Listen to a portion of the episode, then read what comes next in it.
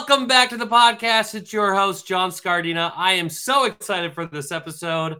I have now a recurring team coming on to the show. We've had Andy John here a couple times with VDEM Virginia Department of Emergency Management. Now we have Dylan Taylor on here. It's going to be a great episode. We typically talk from one perspective of emergency management or another. We haven't had a really a legal perspective, so we finally get that perspective on our show. We're really excited this guy is decked out. If you're watching, you'll know. But if you're if you're listening, he has the hat, he has the shirt, he has all the things. He looks good. He was a firefighter for ten years, and uh, then went to law school. We'll talk about that for a little bit. But I, again, I'm so excited for this episode. Dylan, welcome to the show. Hey, thanks, John. Uh, and just to clarify for anyone listening, uh, the only reason I'm decked out is because it makes uh, my life easier in the morning to put a hat and jacket on, and then I don't have to make any decisions. you know what? Uh, I get that half the time. Um, well, I go to church and uh, you typically wear a white shirt, but if I don't want to iron that shirt, it's a nice sweater. Sweater Sunday right. every Sunday, exactly. the middle of July. That's awesome. So let's let's talk about first of all our good friend Andy John. You guys yeah. worked together five years. I want to give a nice big shout out to him. He's such a sounds like a good friend of yours. He's a great friend of he mine, is, yeah. and uh, want to so what is your what is your working relationship? What is his role versus your role right now? Because I think he switched about a year ago. I think. Yeah, uh, so Andy's one of the best in the country. Um, I've learned a ton from Andy. Um, I started about five years ago. I think he had started a couple years before that, and he's been moving up um, the pathways on the disaster services side. So our boots on the ground folks that respond and help with our localities and incidents. And then I've been more on the policy side. So when I started, I was doing legislative mm. affairs, government affairs, and he taught me a lot, has mentored me through the years. Um, he recently took over the, uh, division director position of the western part of the Commonwealth. Um, so he's in charge of literally the western part of uh, the entire Commonwealth of Virginia, and then some flood intelligence units. And he's really developing those pieces uh, moving forward. So um, as we're both kind of moving through the agency, um, I always look to him to kind of gut check me to teach me. Uh, and then I'm, I'm, sure you've heard him talk about his type one mentality. He told me about that the other mm-hmm. day, and it just it's been it's been resonating in the back of my mind ever since. So uh, yeah, Andy's yeah, that was. Yeah, he uh, he's definitely a protege of Rodney Melsick, our former boss. Uh, those who know, I, I worked with uh, Andy before as well, and that type one mentality uh, is so huge uh, maybe we'll have him back on sometime. But uh, he speaks so. It's funny, like when I when you talk about Andy, he's you know uh, you say all these good things. When Andy talks about you, he says all these good things. I think on LinkedIn actually was the reason you're the reason, or he's the reason why right, you're yeah. on uh, the podcast right now, right? Yeah.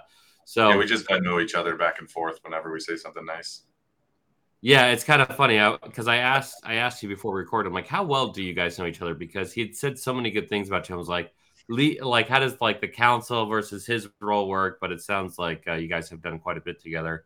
And yeah, my, you know, just to be clear, my job is to support him doing his job. At, at fundamentally, I'm the background support so he can do his job better. That's how I look at it. Well, let's start with that then, because from a legal perspective or from a support perspective, um, you know, we really try to dive into uh, essentially how does this whole thing look? Emergency management is so complex, right? Uh, from your role, like what are your like I don't know top no, one two three priorities for your job right now?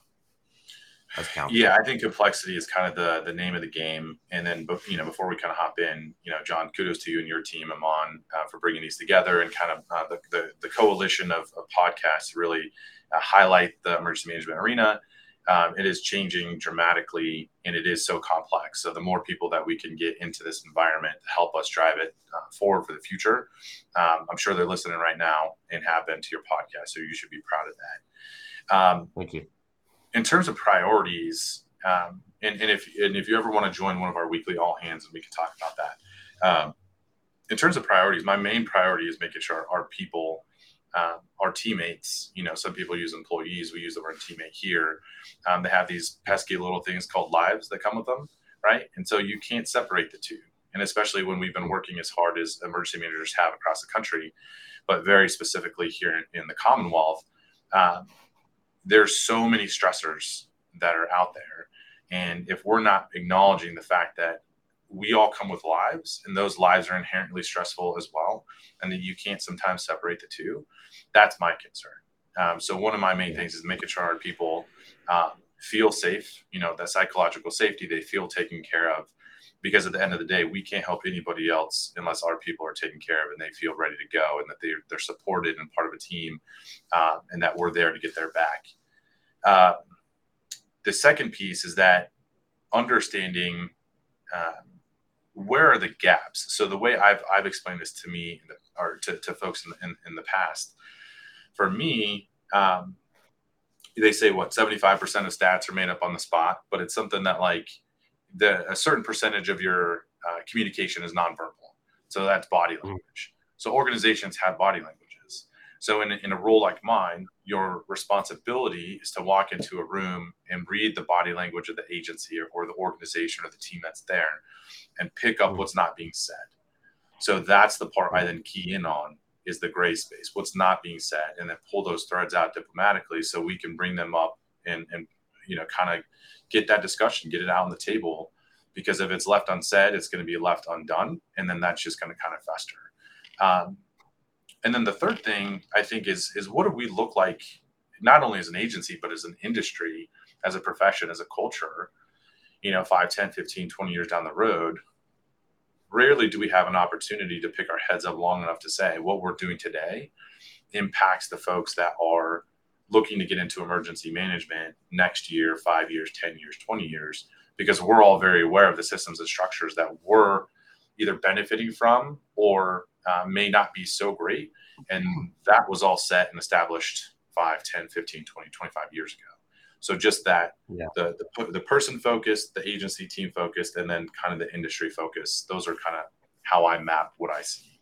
Real quick, we're going to pause for this week's disaster tough endorsements. How do you spell Doberman Emergency Management? EOP, OEP, HVA, HMP, THIRA, TTX, Drone, PDA. Whenever you need an expert, Doberman Emergency Management field experts are there for support. Contact an expert at DobermanEMG.com today. The L3 Harris Extreme 400p radio solves problems and is specifically designed for emergency services. How do we know? We field tested it with medical, urban search and rescue, and collapse and confined structures. This radio is amazingly tough. Check out the L3 Harris Extreme 400p radio at l3harris.com right now. Instinct Ready kits are awesome, compact, fully loaded, and easy to place around your office, school, campus, warehouse, wherever. I keep a quick pack in my vehicle and one at home. Imagine Instinct Ready fully loaded stop the bleed kits in every school and office. Get Instinct Ready kits and training at instinctready.com. Okay, let's jump back in. Um, for the sake of what you just said, I think you just summarized the Disaster Tough podcast. So I'd like to let my audience know that we just found the replacement for John Scardina the Disaster. Seriously, though, like everything you just talked about, like there's so much to unpackage there. And uh, let's start with uh, like that that people perspective, that team perspective. We also like calling, uh, you know, everybody teams or teammates. I think that's a fantastic way. I think it's a, you know, it, it kind of pairs with your third your third uh, side of that or your third point uh, with building culture. Emergency management has been such a hodgepodge of like historical norms versus like what's actually happening in reality now. Some outdated so you know not everything historical is outdated. Some things are tr- uh, true and proven traditions that should continue. Other things should fall off.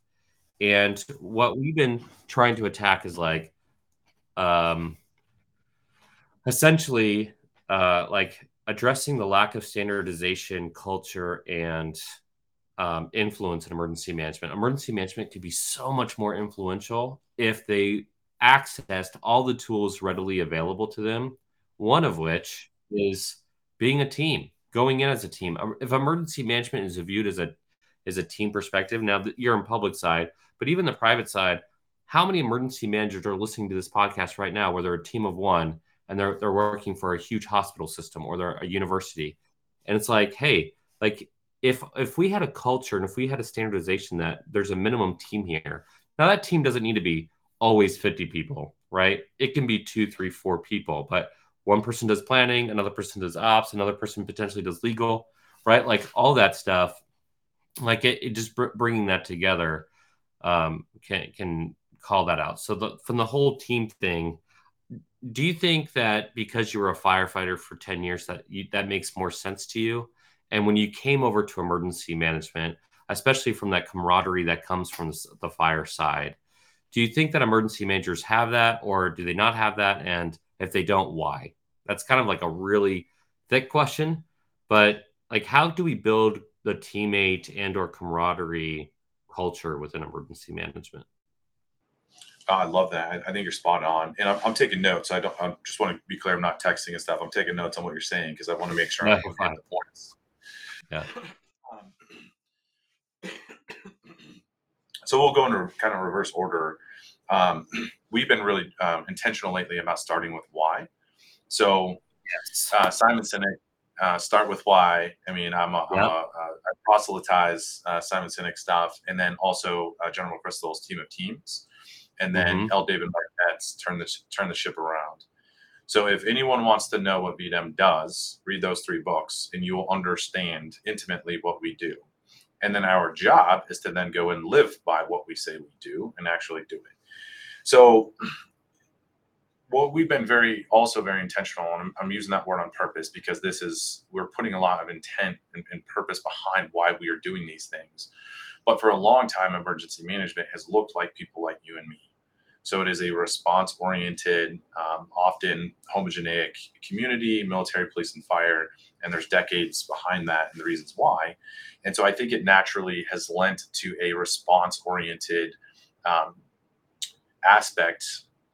When you hear emergency management or homeland security, I think there's a lot of pictures in people's minds of, of you're responding to something. I don't know what that looks like, but it looks like probably a big hurricane or a tornado or a cyber event, in my mind, it's response oriented because naturally that's where this this this industry kind of grew up out of with the functions in the late 90s and the early 2000s and post Katrina. Uh, and there's a lot of historical stuff, you know, post Vietnam, you know, um, soldiers coming back, moving into the public service. There was a ton of retirement, you know, 10, 20, 30 years later. That's around 9 11. So then they retired into police, fire, you know, uh, emergency management. So there's a lot of demographic and sociological social, sociological trends that influence how emergency management has staffed our um, our functions for the last 20 years. So what we're trying to do as a team is to get a get a broader sense, a better worldview that informs how we look at things. So if we are not taking advantage of speaking to people in finance and complex derivatives and uh, budgets and grants uh, we are losing a major aspect of what we do as emergency managers. Um, and there's a good chance they have a very diverse background and a different way of thinking than we do, and we need that. The pieces that I'm, and, and we do that throughout our agency so that we can really, when we're, and we did this exercise yesterday, uh, we say, John, what did you want to be when you grew up? And what did you do before you came to VDEM? What was your last job? And you can really quickly see that everybody in the agency, probably 80 or 90%, um, they weren't first responders. So I think we've done a good job at making sure that emergency management reflects the communities that we serve and also the complexities that we also are responsible for. So to the next piece of uh, we're, we're you know working backwards is camaraderie. So start with why, turn the ship around, a team of teams. Those are great in concept, but without camaraderie, they're they're almost useless to a certain degree, because you have to prove to people that you actually they, these aren't just things up on a wall. We actually believe them. So I, to your point exactly. So my, my father was a he's a retired police officer. I was in the fire service. I started very young, did nine or ten years. I, I was just started my tenth year when I decided to go to law school. Um, so I, I, you know, I'm using air quotes for people that are listening. I grew up in the fire service. I grew up in public safety, and when you know my godfather was a K9 officer, you know, my dad's partner. Uh, so I grew up in that mentality of you take care of each other. And so I think the, the biggest piece that this industry has um, benefited from is that because it has been populated for the first couple decades of its, um, you know, uh, incipient stages by people that have embedded camaraderie to watch each other's back and take care of each other and to do the right thing and to be ethical. Um, I think that's really we benefited from. Like at the beginning, we talked about things we benefited from, and, and maybe um, dealing with that maybe aren't so ideal. This is one of those things we benefited from. So there's some natural camaraderie that comes in a space where you're doing things that nobody else can do, and we're the we're the 911 of 911s. So when locals can't um, are unable to or can't meet the need of the incident, they call us, and then we call FEMA, and then that's it. That really is, and then it's relationship based and our leverage and diplomacy and ambassador skills to bring other people's to the ta- uh, other people to the table. Uh, so that that touches on camaraderie. And if John, if you want to throw a punch me at any point, tell me, and, we'll, and, we'll, and I'll stop. But this then goes into um, and one of the topics of, of the podcast that we had chatted about was the the VDEM experience. So we embedded in April of 2020 um, the McChrystal Group here in in VDEM, and we've had them for about 30, 31 months now, literally sitting side by side with us. So um, for those who haven't read it, I highly recommend Team of Teams. Uh, General McChrystal, really quick snapshot. Um, he led the uh, command, Joint Special Operations Command um, in Iraq and Afghanistan, and the lessons they learned from how to build capacity and utilize resources that exist through information sharing, liaison, diplomacy, being an ambassador, you have access to a deeper pool of information sharing and shared consciousness than just throwing more bodies at the situation, right? It's the law of diminishing returns after a certain point. So April 2020, we've embedded McChrystal Group, and we are now living team of teams in everything we do. We've we've modified our organizational chart since then a couple times. Uh, we've updated about 300 policies and procedures, and I could go through the list of all the disasters and all the stuff we've done in the public administration space. But fundamentally, it comes down to okay, how do we imbue or imbibe camaraderie throughout the agency? And we choose to do that through team of teams. And the fundamental aspect of that is empowering your teammates. So, John, if if you're you know the the number two or the number one of the agency, and I just joined and I'm closest boots on the ground, and we're, we're not there yet. We have a lot of work to do, but ideally, my information space and my authority are they're matched. So I shouldn't have to go to my boss who goes to their boss, who goes to their boss, who goes to agency head to make a decision to come back down, to come back down, come back down. You should make that decision, understanding the why, understanding the global perspective, understanding how your decision impacts everything, everything everyone else does. Well, how do you do that? How how would I have that information? We put you in a room every week with agency head and the number two and myself and senior staff. We stop we're trying to. I'm trying to push people to stop using the word leadership, using air quotes again, because we're all leaders. So the Turn the Ship Around book by L. David Marquet is we now empower, and again, we have more work to do, but I've seen a tipping point. October 2022 was the tipping point. We empower those that are closest to the issue. And because every week we've had 125 plus all agency, if you have all hands meeting, we do that every week, every Thursday for an hour and a half so you get to hear directly from the agency head and the number two every single week. And then we split the agency up in half. You hear from half in headquarters, half in the regions. and then we flip it the next week. And then on gray weeks, there's special projects updates. So if you don't have the information you need, you can't make the best decision. So you need the information. And we're all seeing what each other are doing, and that builds a team. Because otherwise, you're just really refined cylinders of excellence. And I need to know what your team is doing because I don't want to make a decision that negatively impacts your team. So we put everyone in the room uh, virtually. Um, we've been doing this because it was COVID, but 125 all hands meetings. So anyone that's listening, think about the last time you heard from your CEO or organization leader, and how many times has he met as an all hands for your agency? I would guess it's probably not 125 times. So we have no other option to know exactly what we're doing. And then that drives standards and implementation and camaraderie. Sorry, allergies going crazy. So hopefully that kind of captures a little bit of the why, starting in reverse, and then to where how how we implement it. So from man, there was um this is going to be the biggest tangent in the world, but I'm an Italian and I grew up in a home that we spoke over each other constantly. And I'm so proud of myself that I let you finish your thought before I jumped in. so from the from, there's a lot to unpack there. Let's starting starting backwards for a second. Uh, there are some people in my company that hear from me 125 times a week, and I would I think they wish they didn't. there's other people which I, I think that they they uh, uh, we they get to hear from me once a month. So maybe there's some balance that we need to talk there. The three resources right. that you yeah, the three resources that you just called out are absolutely phenomenal, and I'm going to add a couple to that. In fact, you named four. Um, the the two that I'll add on to that is, uh, and actually, I'm going to say this for my audience. If you start telling me stop saying it, then I'll stop saying it. But until you say stop saying it, I'm going to keep on telling you to read this book.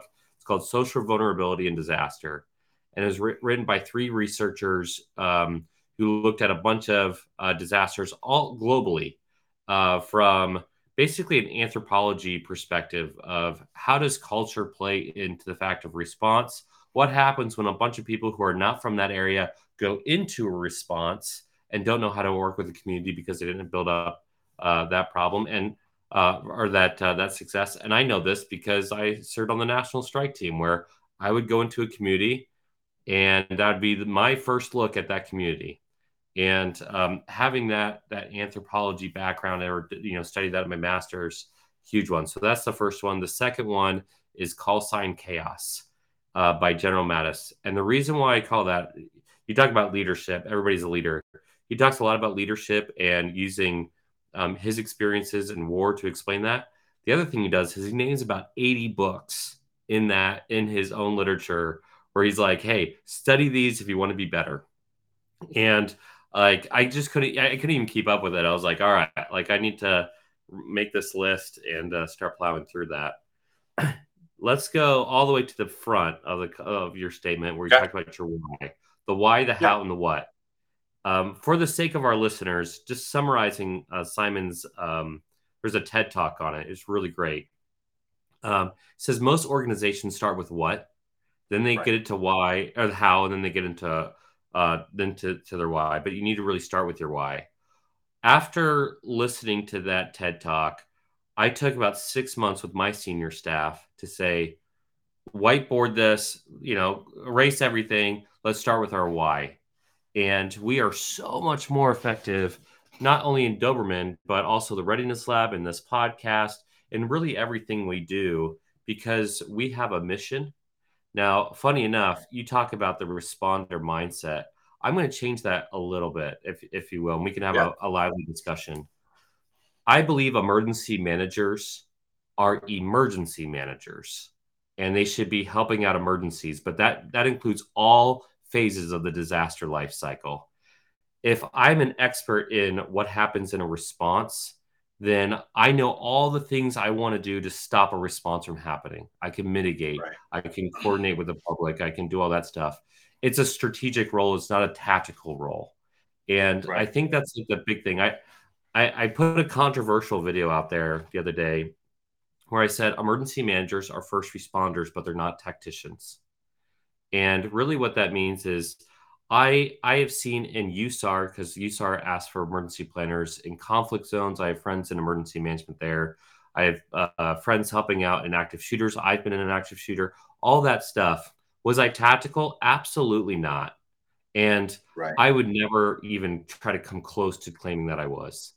But as a support system, as a coordination in that response, I try to do everything I could to mitigate a response from happening and when that response happens to make that response as short as possible and then get into recovery i.e new normal better normal hopefully um, beyond that. And so even though we're we're partners in the emergency support uh, functions esfs you know I, I, wouldn't want to take away from what what tacticians do.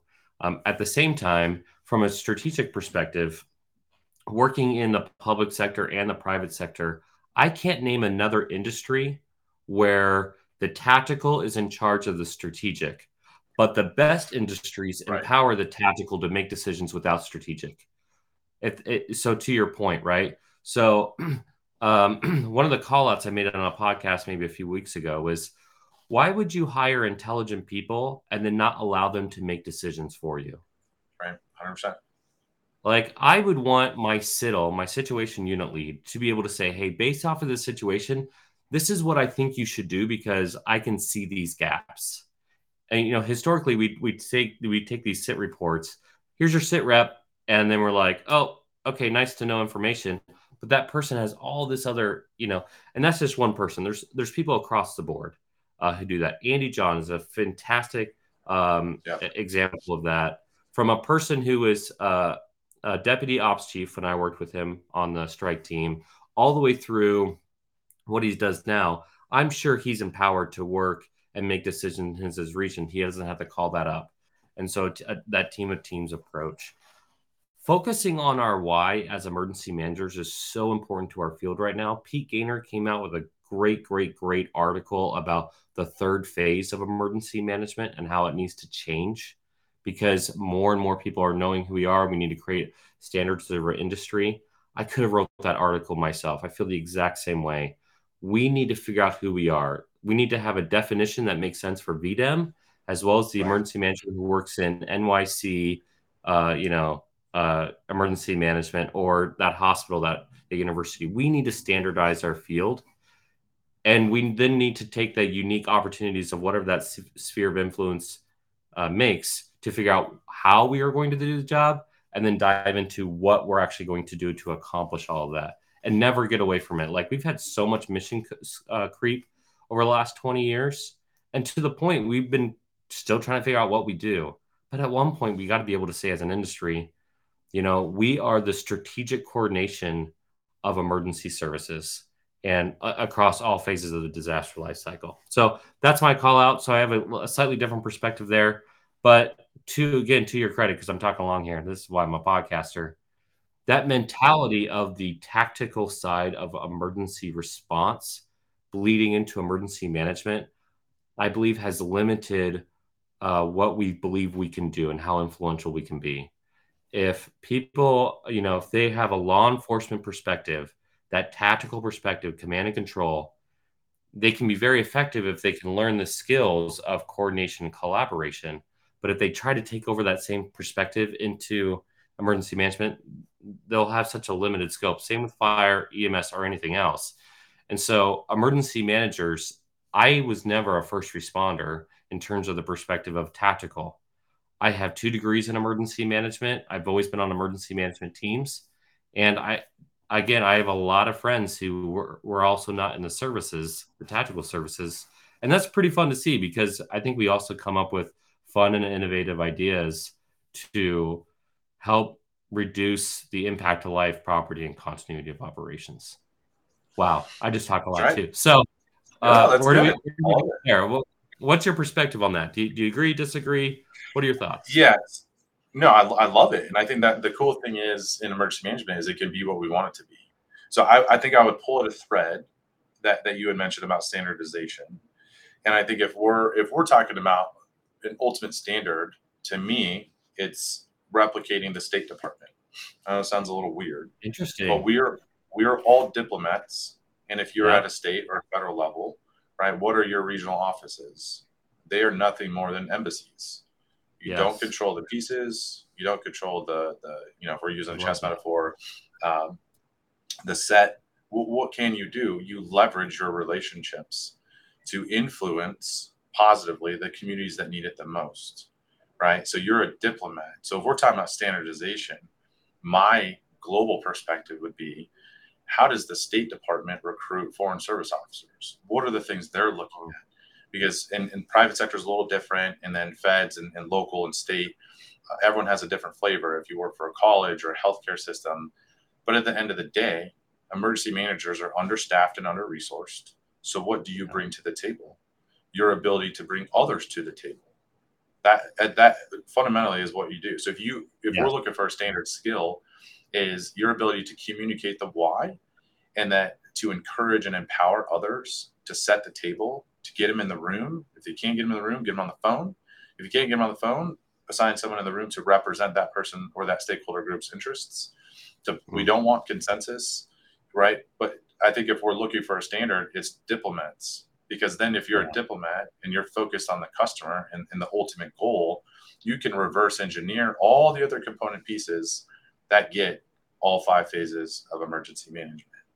And then also one of the things that I just wanted to, what you mentioned about the first responder part, I, I don't disagree at all. And I would I would take it one step further and I, I would kind of zoom out a little bit. I think there's a spectrum here. And the way we've been talking about this at, at, the state level, and again, this is different. Everyone has their own kind of flavor of how this works for them. Um, is that we've been trying to figure out a way to identify what we do. we simplify, we simplify complexities, we simplify complex events. So one of the things that we've had a hard time over the last because I've had a chance to work with three administrations and then two at the federal level is that communicating what emergency management does is very hard to do. Because there's management people kind of get it emergency okay they're somewhere in the emergency space but they don't know is that police fire ems right? It's, it's kind of nebulous. Yeah. So when we reframe it as we help simplify complexity because for example the state of the union is not an emergency nor is it a disaster but emergency mm-hmm. managers are building the the the virtual or the, uh, the I, I want to say scaffolding, not the real scaffolding, but like the the metaphorical yeah. scaffolding. Infrastructure. Yeah, infrastructure. There you go. But that's not a disaster, nor it is an emergency. And so we can run through the list of the dozens and dozens of events we've had here in the Commonwealth over the last couple of years. But for an example, would be Operations Allies Welcome. You know, that's a disaster in an international space that landed here in Dulles and they were leaving uh, Afghanistan, you know, a a C-130 every 47 minutes, and that turned on a dime. And we don't own any of that space other than repatriated citizens. But then we had 50, 60, 70,000 Afghans at risk that all of a sudden now were then coming over. And it was only through Dulles for the first 126, 140 hours. Um, so if we if we're talking about first response, our ability in this spectrum is to bring others to the table. And so we that was a State Department operation on domestic soil supported by Department of Defense. The Commonwealth's only role with our other state partner agencies was repatriating citizens and, and I'm, I would say credential Americans. I know that's not the right term, and I'm, I'm not trying to be offensive. I just can't think of it. Um, and fine. then everyone that that was uh, literally evacuated from uh, a war zone, you know, the day before. And so the way that we we try to really talk about this now, and I think we've got some traction, is that when we talk about uh, the inauguration between uh, or the transition between the last governor and the new governor, that's not a disaster, nor it is an emergency. But we are at the table, we are setting the table, and we are making sure everyone sees what everyone else is doing, because we're we're bigger than emergencies. And I'm I'm not I'm not diminishing what you're saying, but I'm actually saying at the next level, we're actually bigger than that. And I don't think people give themselves credit that we actually do pretty much anything anyone throws at us. So if we're talking about standards, right, and like if we want to get yeah. to a standard, it would be um, understanding the big picture. So w- I would see a generalist being the standard, and then you would have specialties, right? And McKinsey calls it their consultants. They want a T. They can go wide and deep. Um, but another thread, uh, and you also know, know I talk a lot, but I would say that. Like, like I said, I found my replacement. This is great. That's right. And I'm sure our weekly hand, all hands meeting, if you ever want to join, you'll be like, oh my God, how do these guys listen to this every week? Um, I'm excited to listen to it. Yeah. in that broader spectrum of complexity, complexity simplified. And if anyone takes that, I'll come after them. I haven't trademarked it yet for VDM, but that really is what we do. So HR, IT, policy. We have we run all of um, uh, GIS for the Commonwealth out of our shop here. All 911 and PSAPs, we run 120 something of them. They coordinate all the infrastructure for that out of our our office, our agency.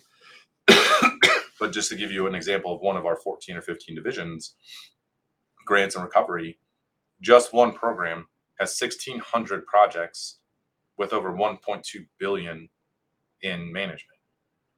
That's one team, and that's a lot of complexity. So I would just I would challenge people to think bigger that we are called to do anything people want us to do and we do it really really well. I have long said that whoever came up with the term emergency manager was a genius because typically we don't have the authority to, to manage, but it lets people think that we're in charge. Um, you know, funny enough, the as we're just talking, I'm, I'm, this is uh, thinking on the spot here, so please take that with a grain of salt. But it's almost like an emergency manager, like really a better term. I, have said emergency management, emergency manager, a better term for that in the past. I've said emergency coordinator, But as you're talking about the State Department perspective, I was in London with uh, Lloyd's of London and thinking emergency management is so much more like insurance and uh, the the way of like risk oh, management. Yeah. And so it's like almost like anti-risk coordinator is like probably the most appropriate title for what we That's do right. as a field. Anti-risk coordinator. Because you know what you're talking about when you say it's not emergencies, what you're really talking about is preventing emergencies. An emergency could come from the form of an active shooter to a wildfire. It could also come from a political disaster. It can come from a communications right. disaster, risk from uh, you know working with your community, all that goodwill that you build up in a community, and you just have this one moment of stupidity, and it all crumbles. And so it, it really is risk um, and understanding risk. I think we're leaving a lot of tools on the table to look at risk. Um, as a guy who left uh, emergency management to work for a large tech company as the head of business intelligence there for project management at least the the skill sets I, I immediately had like two or three like aha moments in that first week of working there one was I was taught the skill set to do this job in the uh, in a sector that has nothing to do with emergencies. So we do really good at project management. Two, why don't we push emergency managers to get their a project management certification because that's a lot what we do. And three, uh, emergency managers, if they learn the skill sets of communication because it's a coordination role, are phenomenal.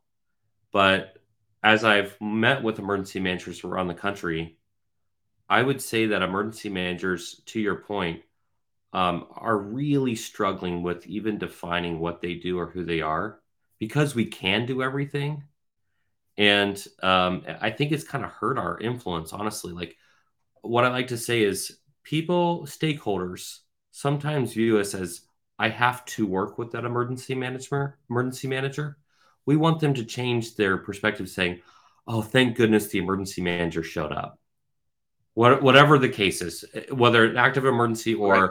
anti-risk coordinator um, you know, all that stuff. And we really need to address, I think maybe it comes even down to better training of how many times are PIO, uh, finance, um, legal involved in, in, in exercises, what we do. And then everybody always lives. Yep. You know, so it's like, That's right. That's right. you know, we need to we need to kind of address that for the sake of time. I love that. We're definitely going to have you back on, and if I ever get sick, Dylan, I'm giving you a call and say, hey, can you uh can you record this next week for me? well, I'll, I'll shoot your invite for the forum. You're more than welcome to join. I would love to. I love to listen in, especially because it sounds like VDEM is really doing things right over there, and a model potentially for a lot of other agencies by um, by addressing the why first and the team of teams perspective. Um, as we're wrapping this up here, you obviously have a wealth of knowledge and experience working in creating VDEM's own version of why and creating potentially that model.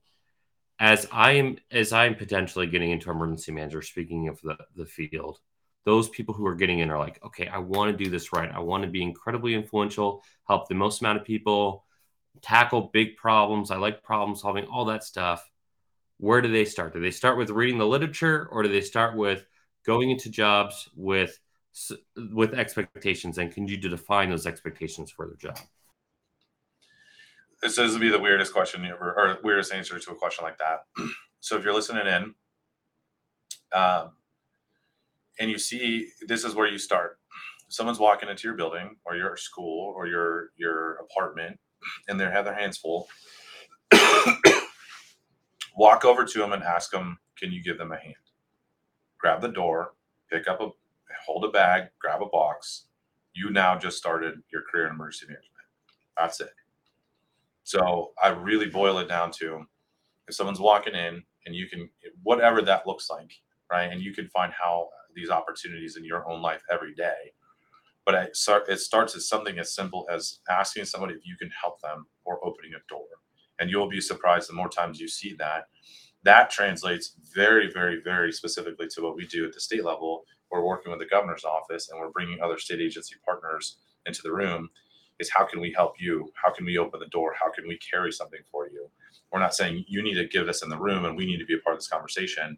Is we we are bringing value And then through our diplomacy skills and knowing all the systems and the levers of government and access to finance and how to scale to save lives, right? We are opening the door and carrying stuff for them and they see a value there.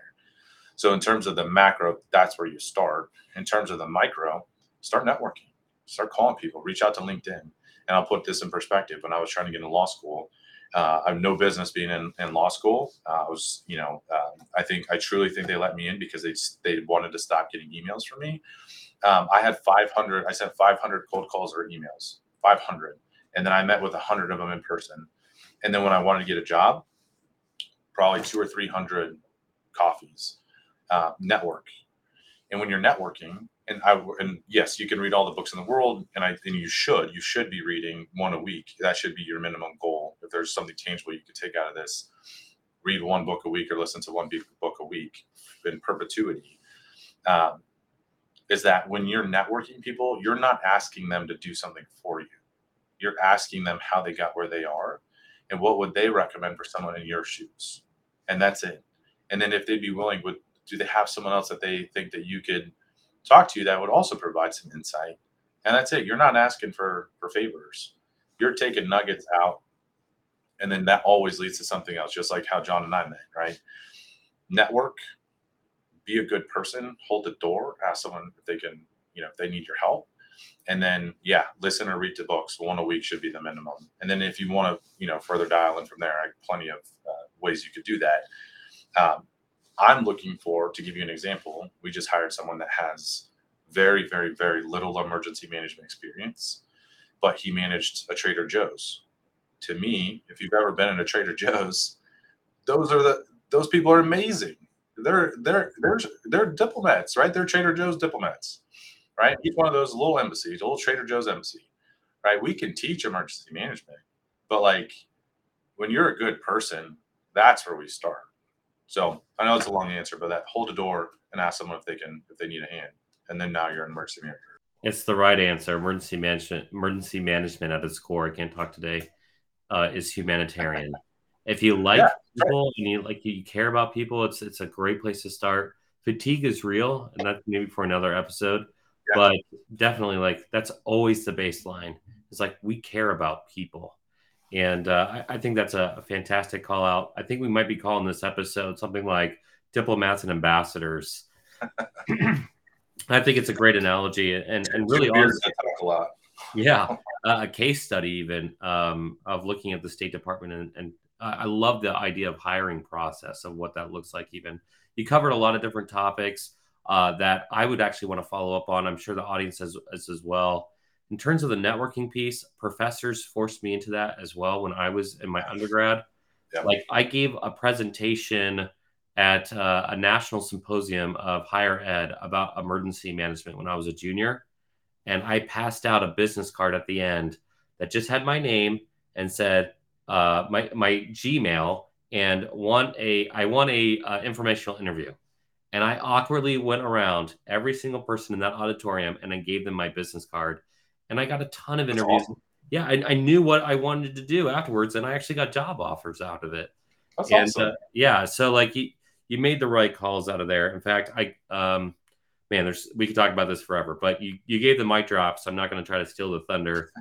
um, Dylan, again, thank you so much for coming on this podcast for sharing oh, your knowledge with us. Yeah, and honestly, it sounds like VDEM. Everyone we've talked with VDEM has uh, been really phenomenal. And ex- now you've explained to me why that is. is You're instilling a culture into your team that is enhancing their influence and their capability across the spectrum. And uh, really kudos to both you and VDEM for doing that.